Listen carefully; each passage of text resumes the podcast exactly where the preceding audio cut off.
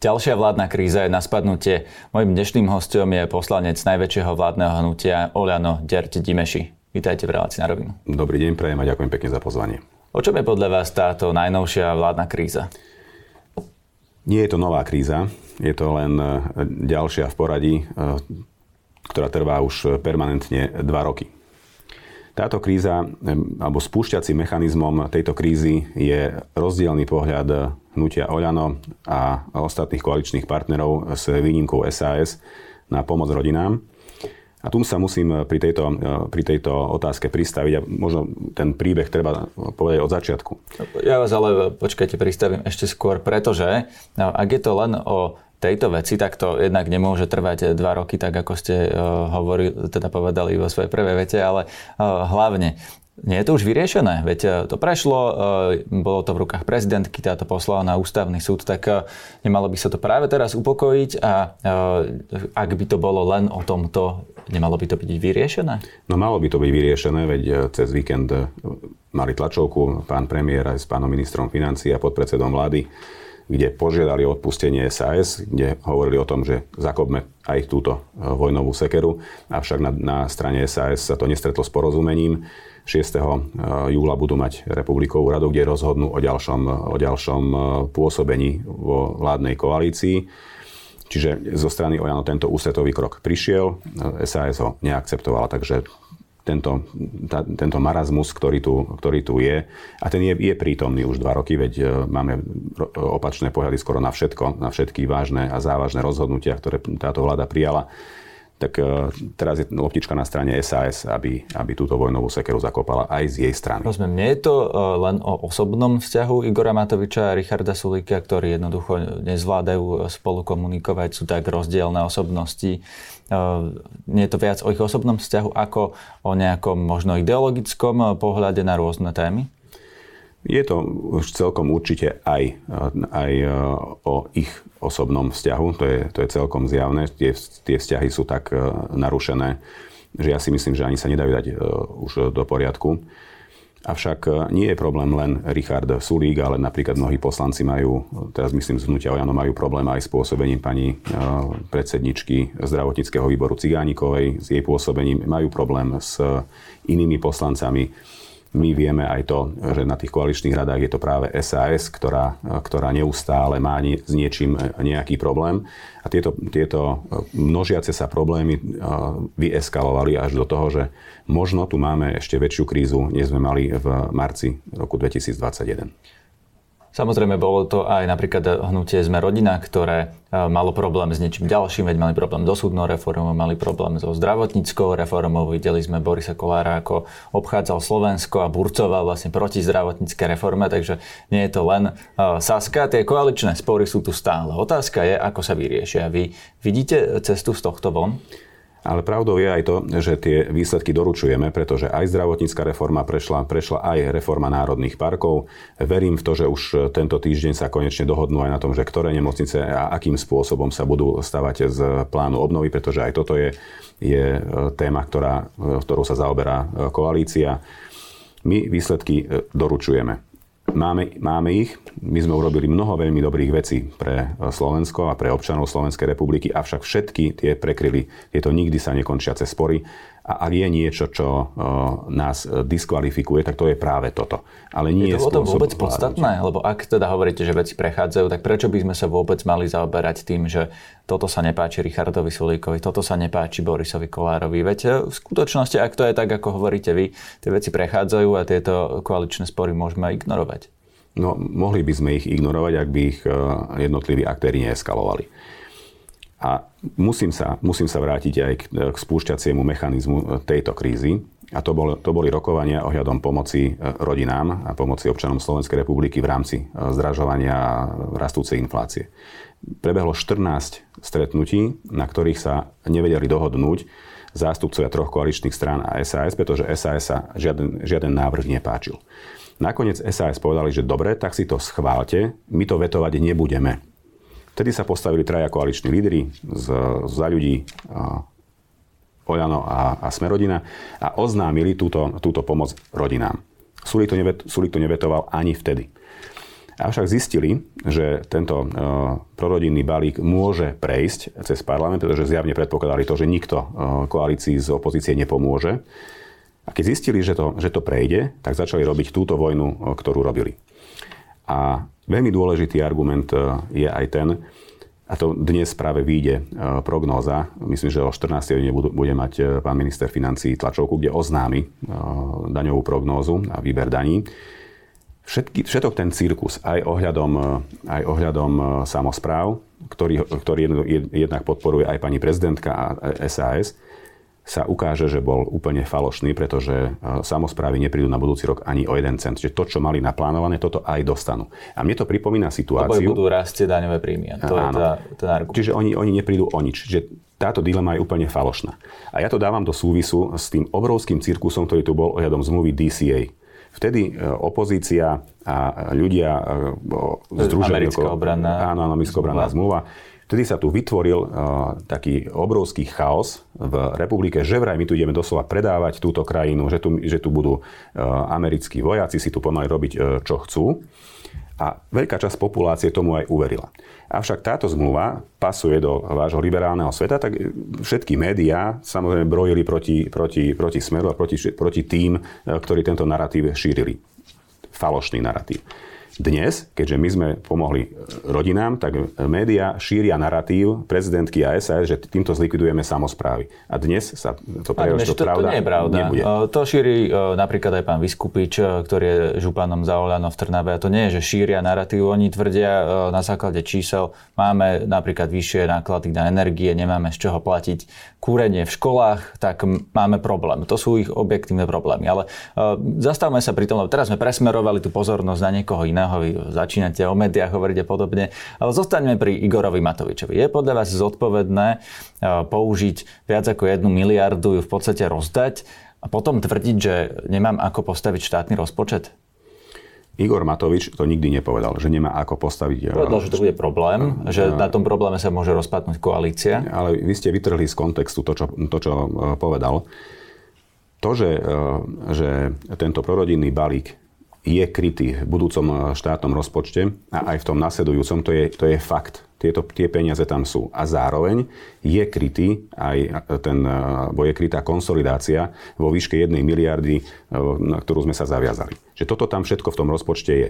To, čo tam nie je zatiaľ, to sú tie požiadavky jednotlivých ministerstiev, napríklad ministerstva školstva alebo ministerstva no, zdravotníctva. učiteľov, zdravotných sestier. To, toto, tam, toto tam momentálne nie je a toto považuje Igor Matovič za uh, spúšťací mechanizmus ďalšej krízy, pretože on tvrdí to, že áno, my tieto peniaze v rozpočte nájdeme z výberu daní, napríklad zo zvýšenia dane, dane na liek, ktorý sa nezvyšoval v roku 2011 zvýšením, zvýšením dane na hazard. Áno, to blokuje sa aj, o tom sme mali aj v tomto štúdiu debatu s Richardom Sulikom, ktorý povedal, že akékoľvek dane pre neho zvyšovať no, vidíte, tak, a, a toto je to, o čom hovoril Igor Matovič. Čiže na jednej strane, ak nebudú zvyšovať, eh, nebudeme zvyšovať platy učiteľom a zdravotným sestrám alebo pracovníkom v zdravotníctve, tak bude problém. A na druhej strane, ak, ak to chceme zvýšiť, tak to ruka v ruke musí ísť s, so zvýšením týchto daní, ktoré blokuje Richard Sulič. Že toto bude podľa môjho názoru ďalšia kríza. A o tom hovoril Igor Matovič. Nie o tom, že by tento prorodinný balík mu rozbil rozpočet. To nie je pravda. Ten je krytý.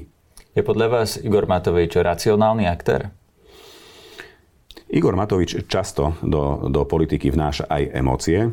On je jednoducho takto e, založený človek a takto ho treba akceptovať. Ale je to e, konštruktívne? Je to v politike dobrá vlastnosť?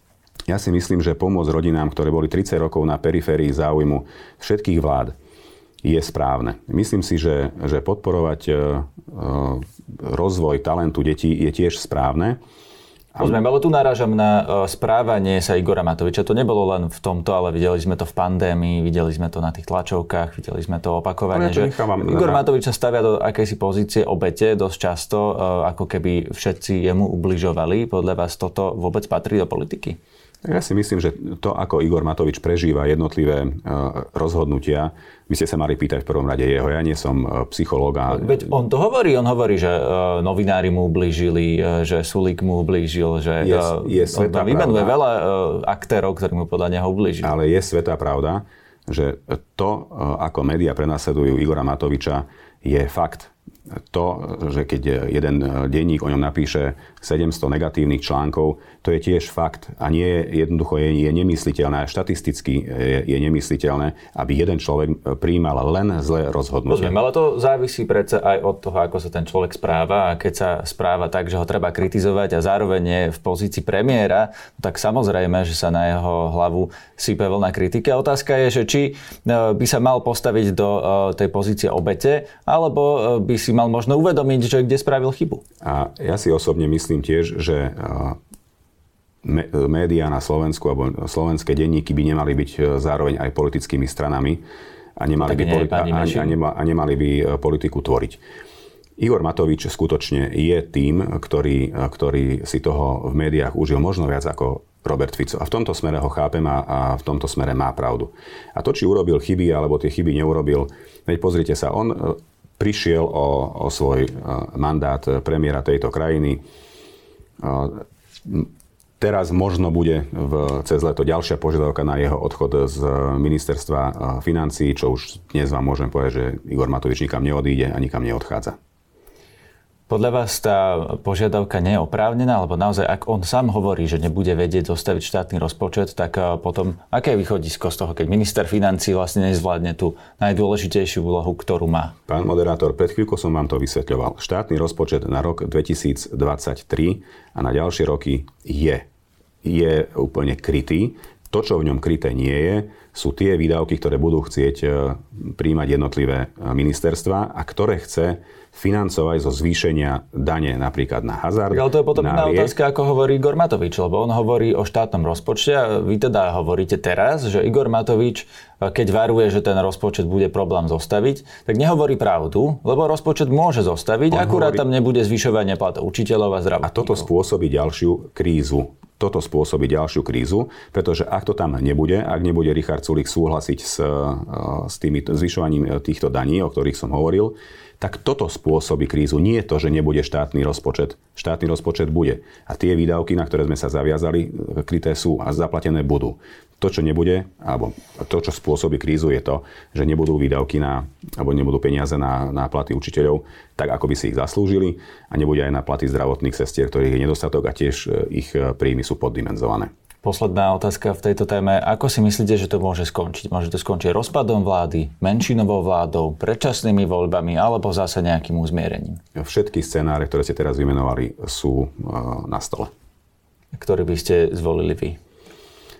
Ja si myslím, že my sme dostali e, mandát, veľmi silný mandát e, od voličov. My sme zložili koalíciu a vládu, ktorá sa opierala o 95 poslancov, čo je historicky najviac.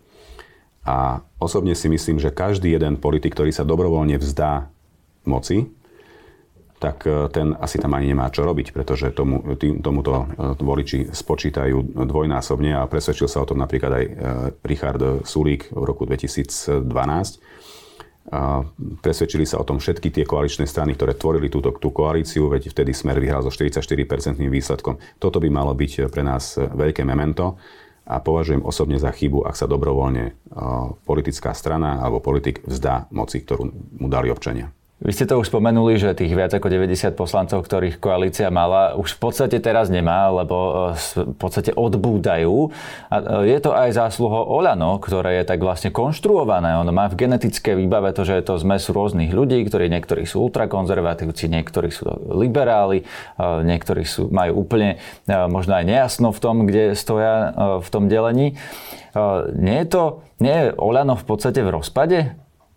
Toto je neférová otázka, pretože úplne prvý sa rozpadol smer, keď z neho odišiel hlas. No dobré, ale ten nie je vo vládnej koalícii, teraz nie, hovoríme o koaličných hlasoch. Budem, budem hovoriť ďalej. Potom sa rozpadli Kotlebovci dvojnásobne, pretože odišli od nich Tarabovci a potom sa rozdielili na Republiku a na SNS. Následne sa, sa úplne rozpadli aj e, za ľudia a pritom z e, hnutia Ojano odišlo 5 poslancov, ktorí takisto podporujú vládnu koalíciu ako ju podporovali doteraz. Čiže nepoteším vás, Ojano sa nerozpadáva. Poslanecký klub hnutia Ojano je stabilný. To, v čom sa možno líšime, sú, je pohľad na niektoré hodnotové otázky. To, to je celkom určite áno. Ale vo všetkých ostatných otázkach vieme nájsť zhodu, vieme nájsť kompromis. A toto pre, preukazujeme aj na hlasovaniach, samozrejme odhľadnúť od jedných, jedného alebo dvoch poslancov, ktorí hlasujú inak, je to podľa ich vedomia, svedomia a presvedčenia, že ja v tomto nevidím najmenší problém. Hnutie Oľano je stabilné a takisto aj o poslanecký klub.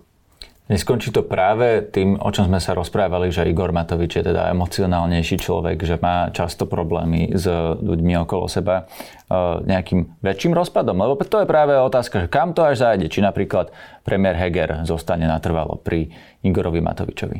Tak to sú otázky samozrejme na nich, ale e, z pôsobenia pána premiéra e, ja nedokážem odčítať a nikto ani dokáže odčítať to, že by, sa, že by mal nejaké zajačie úmysly a chcel by hnutie Oľano opustiť. Oni tvoria s Igorom Matovičom tandem, ktorý funguje. Videli ste to aj cez víkend na tlačovej konferencii. E, pán premiér sa snaží obrusovať tie hrany, ktoré, ktoré sú dosť ostré v, v koalícii. Ale nejde mu to, pretože uh, napríklad minulý týždeň uh, vystúpili teda spoločne, alebo teda mal napríklad pán Heger obed, alebo myslím večeru s pánom Sulíkom, oznámili uzmierenie, ktoré vlastne na druhý deň zaniklo, keď Igor Matovič opäť zautočil na SAS na tlačovke. Takže zjavne toto nevychádza. Igor Matovič povedal uh, dve pravdy. A tá prvá bola tá, že skutočne pred hlasovaním sa Richard Sulík uh, bavil s Robertom Ficom v poslaneckom salóniku o tom, ako uh, skrížiť plány koalície, prorodinnej koalície na to, aby, ten, aby to pani prezidentky bolo prelomené. To je, to je pravda. To, a tu nespochybnil ani Richard Sulík, dokonca ju potvrdil. A druhá pravda je tá, že oni koordinovali svoj postup aj s tou druhou časťou fašistov z republiky. A s tou prvou čiže, zase vy, čiže, čiže toto Igor, je Igor nekonečný kruh. Áno, Igor Matovič, povedal, povedal, Igor Matovič povedal len dve pravdy.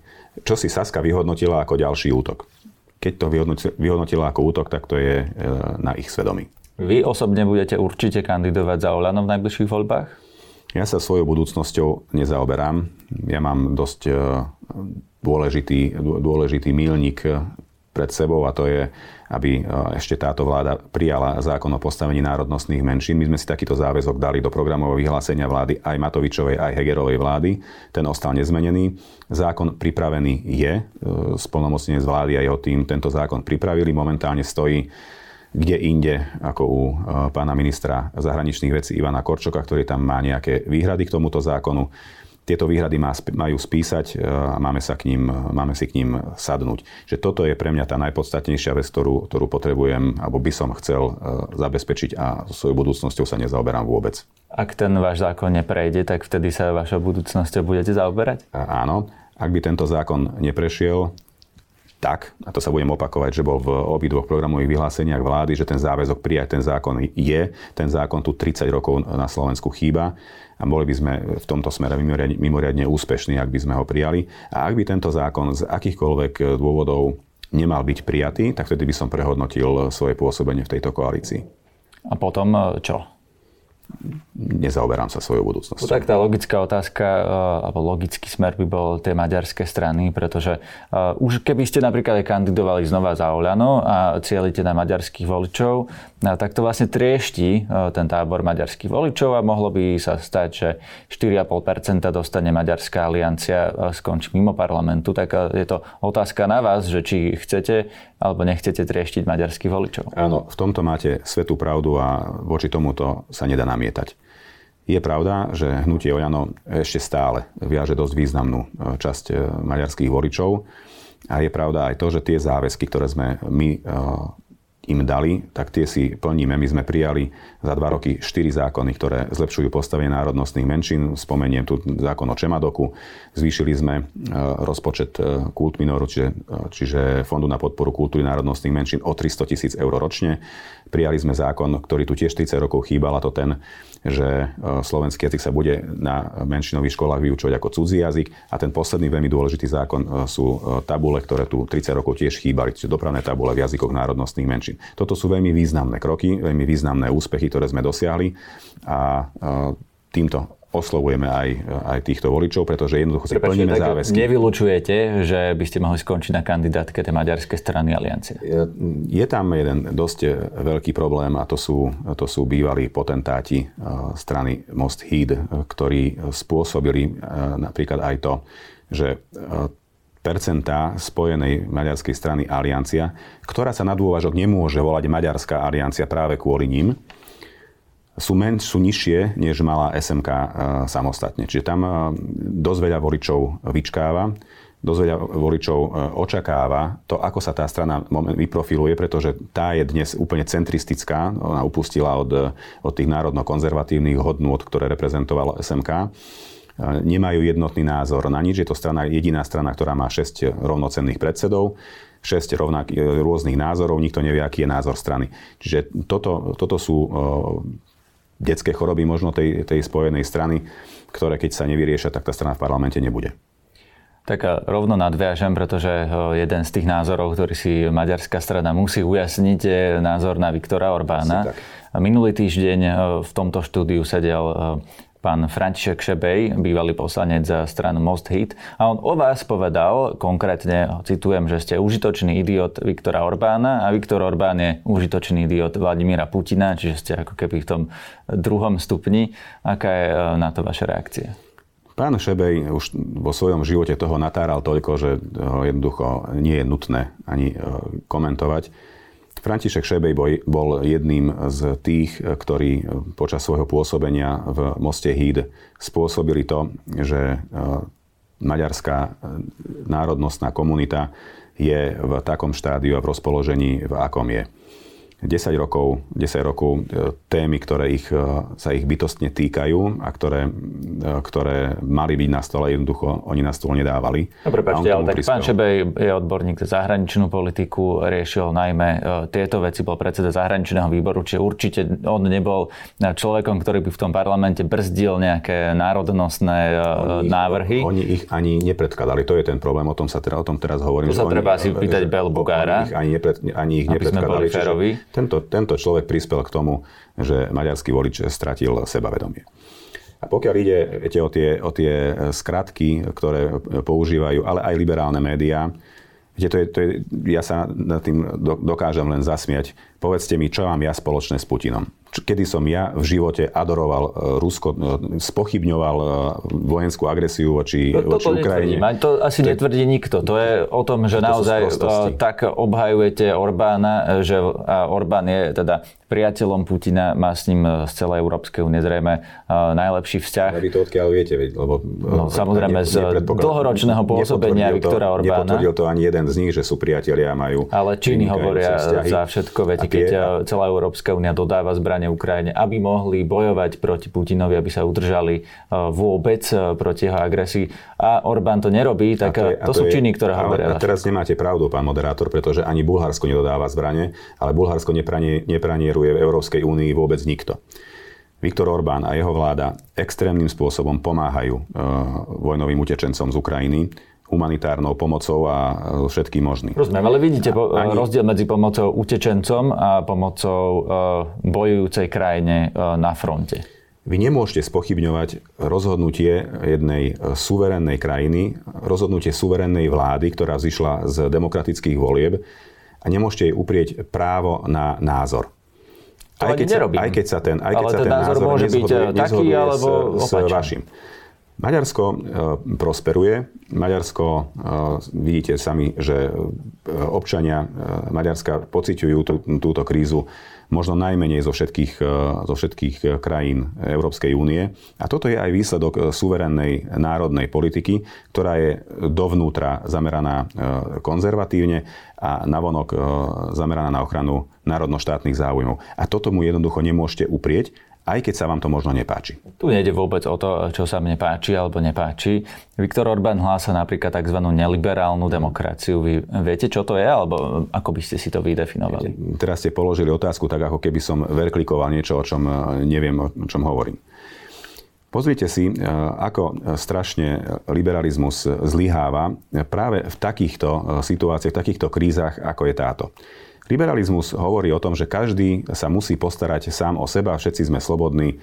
Čakajte, to je ekonomický ale, liberalizmus, moment, ale hovoríme môžem, o liberálnej nechajte, demokracii. Nechajte ma prosím vás dohovoriť. To sú lebo, iné pojmy, tak aby bolo jasné, o čom hovoríme. Hovoríme o tom, že uh, liberálna demokracia zlyháva.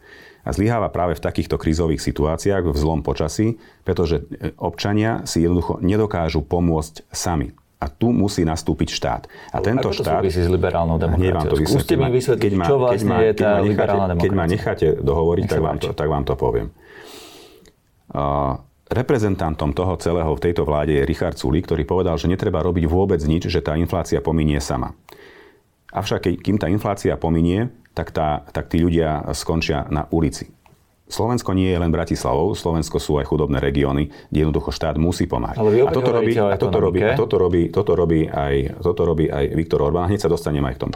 Toto robí Viktor Orbán a robí to veľmi dobre, pretože on povedal, že zafixujeme ceny e, potravín do konca októbra, takisto zafixujeme ceny e, pohonných e, hmôt. Odklad úrokov je na bankových a hypotekárnych úveroch do konca roka 2022.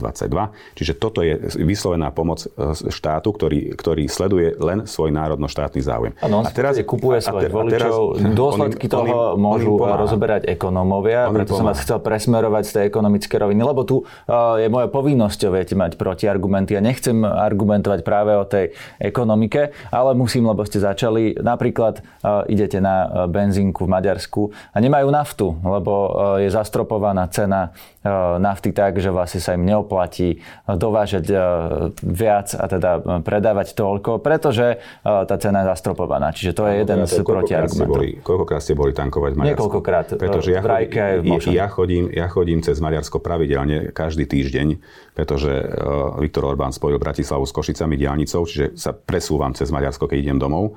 A sa mi nikdy nestalo, aby som nedostal uh, buď benzín alebo naftu. No ale vrátim sa k... Mne osobne sa to konkrétne stalo raz, teraz sa priznám, už nechodím, odkedy sa to nedá, takže uh, stalo sa mi to osobne. Mne sa to nestalo. No Dobre, sa- posuňme sa ďalej, lebo naozaj sa- potrebujem áno, sa teraz presmerovať tú napríklad o- diskusiu o- o k tej slobode- liberálnej demokracii, O, o, o, pretože- slobode, o slobode slova. V liberálnej demokracii, a najmä tie liberálne médiá, sa skutočne niekedy správajú e, tak, ako sa, ako sa správajú, e, alebo sa správali v minulom režime potentáti. Nie je predsa možné, aby e, akýkoľvek iný názor, než ten liberálny, alebo názor liberálneho mainstreamu bol považovaný za nejaké zlo. Reprezentant takýchto názorov je vystavovaný doslova e, mediálnemu linču s Pán takými obrovskými toto, titulkami. uh, prosím vás, toto, no, je, toto je uh, sveta vy pravda. Môžete mať svoj názor, niekto iný, či je liberál, alebo má akúkoľvek inú orientáciu. Uh, Môže mať svoj názor. A či vy sa cítite jeho názorom linčovaný, alebo nie, uh, to by mohla aj opačná strana tvrdiť, nie? že uh, keď vy poviete svoj názor, tak uh, linčujete tých ostatných. No, e, nelinčujem, pretože ja nedehumanizujem a nerobím si srandu. Čo je, čo je veľmi typické v... Mnohí konzervatívci to robia. No ja som sa s takýmito nestretol. Demonizujete vyslovene, liberalizmus používate v každej e, druhej vete, ako keby to bolo e, nejaké najväčšie zlo. Vy ste to už porovnali s predchádzajúcim režimom, tak e, nehovorte prosím vás, že nedemonizujete.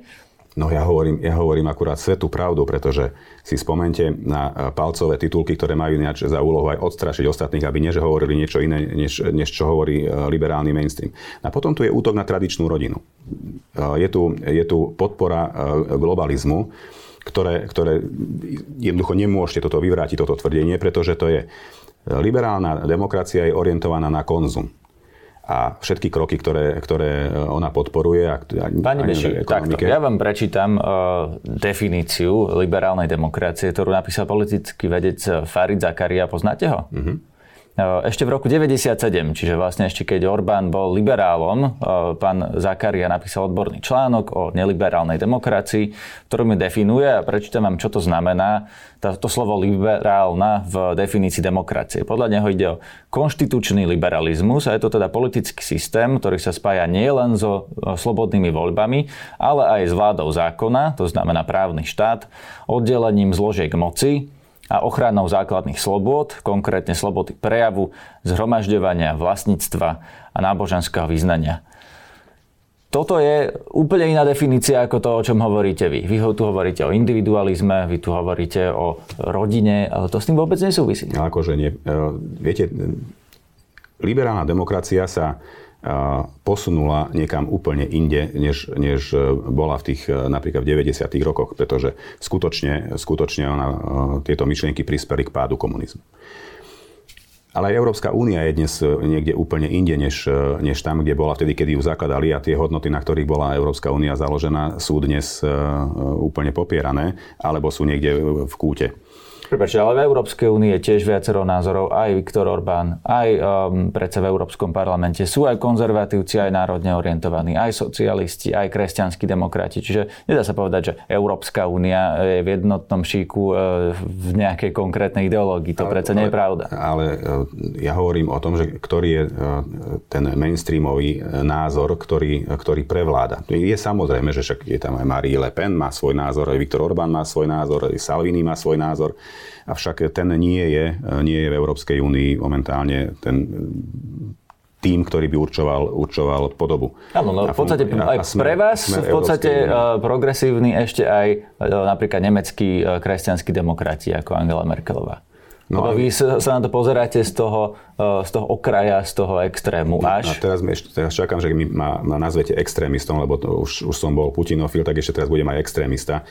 Toto je taký typický príklad liberála. Že no to nie je pravda. No v porovnaní, ja keď je... si to dáte na tú čiaru od tej pravice uh, po ľavicu, no tak uh, samozrejme, že uh, extrémna pravica je... Uh, čiže ešte sa, som, sa pozerá na... Čiže, čiže, čiže mi hovoríte, že som aj fašista. No nie, no lebo, no tak lebo, na ten mainstream, keď, keď ste od mainstreamu je, doprava, tak sa na to pozeráte toto z toho pohľadu, toto už presahuje fakt všetky medze. Samozrejme je extrémny. Ja hovorím, ja hovorím o tom, ja hovorím o tom. Minimálne v porovnaní s ostatnými sú, európskymi politikmi. To, sú to tie, to sú, to sú, tie, to sú tie vaše e, typické liberálne nálepky, že každý, kto nesúhlasí s vašim názorom a nie je vo vašom hodnotovom svete, ja tak je fašista, o extrémista, fašista, extrémista a neviem ešte aké, aké nálepky.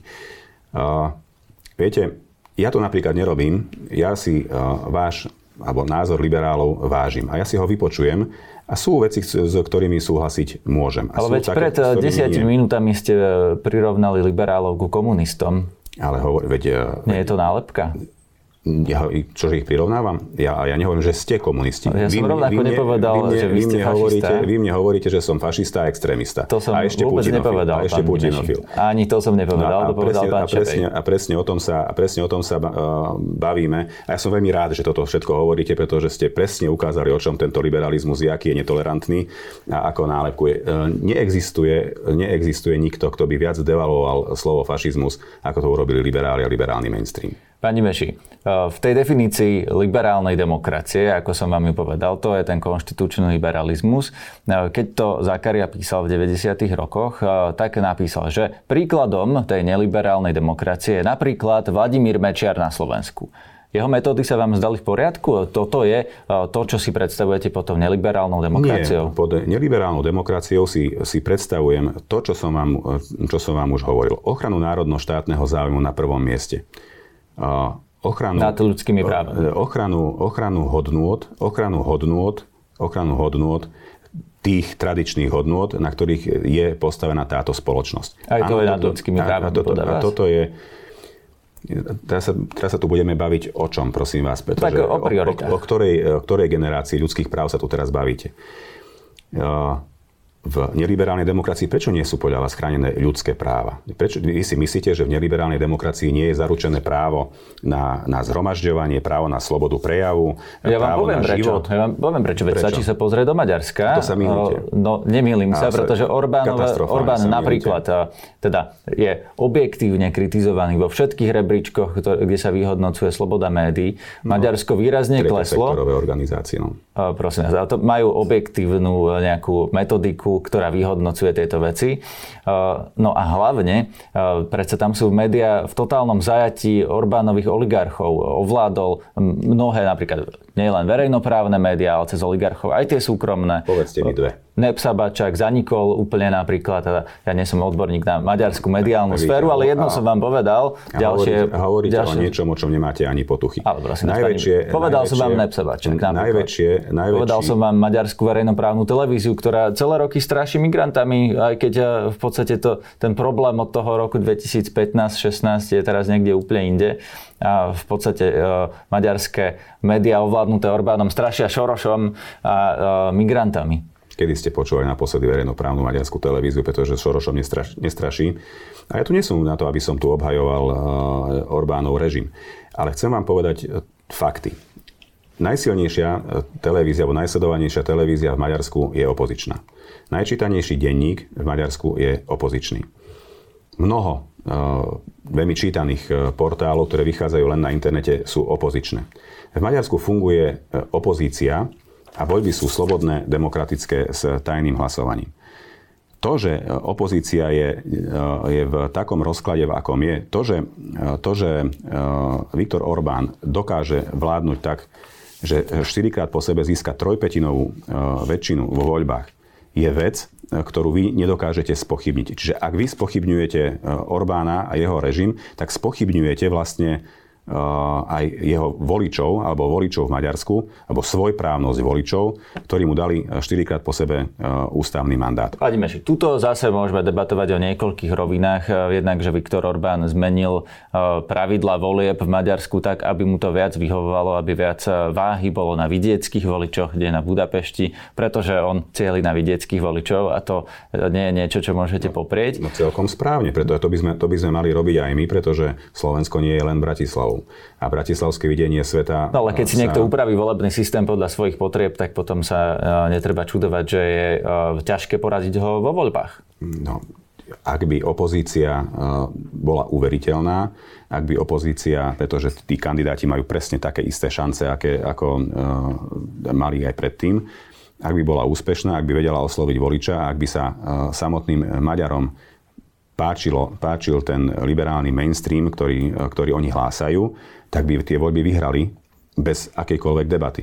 Iba, že keď ste si všimli, eh, opozícia prehrala všade okrem 17, myslím, Brati- budapešťanských e, obvodov, prehrala všade. Dokonca líder, e, líder opozície a kandidát na premiéra prehral vo svojom vlastnom volebnom obvode. Rozumiem, tak... ale tak e, znova je tu ten argument, že či táto prehranie je výsledkom aj toho systémového nastavenia. Ale uh, mám tu jednu štúdiu, ktorú vám chceme aj dať. Je to teda uh, štúdia Inštitútu demokracie pri Univerzite v Jeteborgu vo Švedsku. Oni merajú uh, úroveň demokracie. A napríklad uh, už v roku 2000 2020 eh, zhodnotili, že Maďarsko vlastne vypadlo z, toho, z tej definície demokracie. Konkrétne preto, oni ho teda nazvali, že Maďarsko už nie je demokracia, ale volebná autokracia, kde síce je tam ešte ten komponent, že voliči rozhodujú vo voľbách, ale už aj to je obmedzené tými zmenami vo volebnom systéme. A konkrétne, aby som vám povedal, uh, hovoria o pluralizme, že jedným zo definičných znakov demokracie je pluralizmus, ktorý je v Maďarsku tak oslabený, že sa vlastne už nedá považovať za demokraciu. A je tu aj uh, tu je liberálny komponent toho, um, toho hodnotenia, to sú práve tie práva, práva menšín napríklad tvrdia, že ten liberálny komponent sa hodnotí podľa toho, ako sa práva jednotlivcov a menšín chránia proti tyranii štátu a tyranii väčšiny. No a toto je hodnotené v Maďarsku tak nízko, že v podstate nie je hodnotené ako demokracia.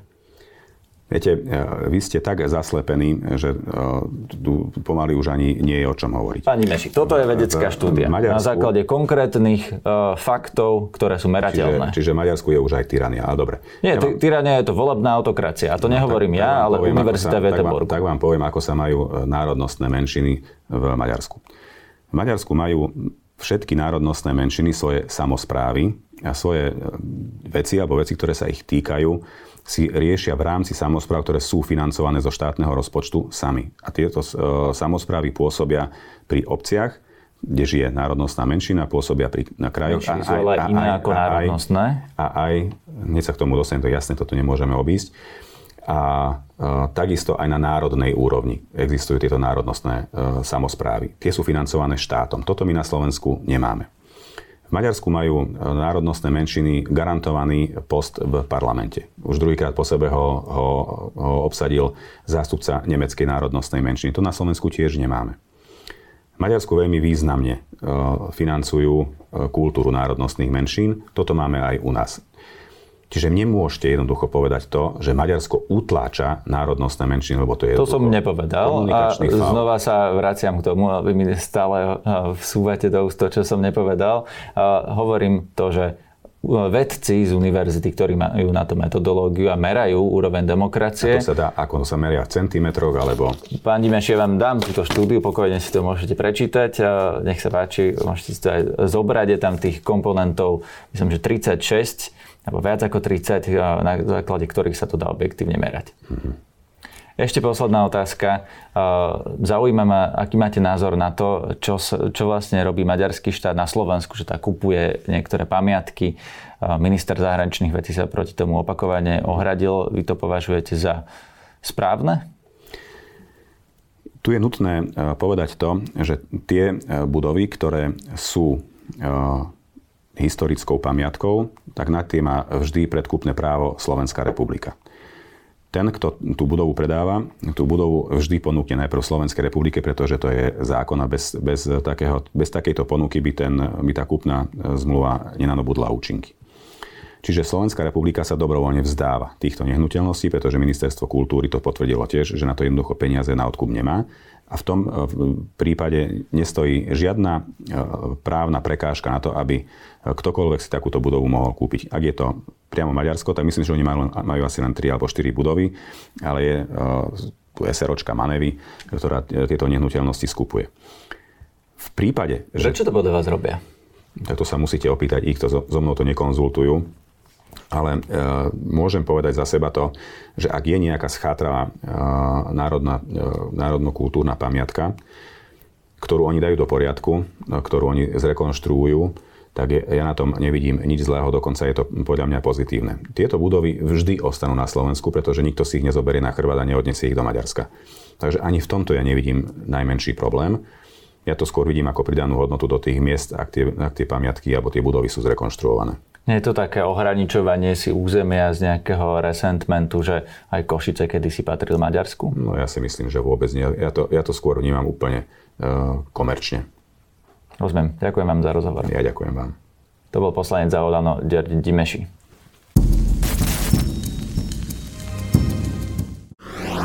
Tucson, i30, Santa Fe, Ioniq 5.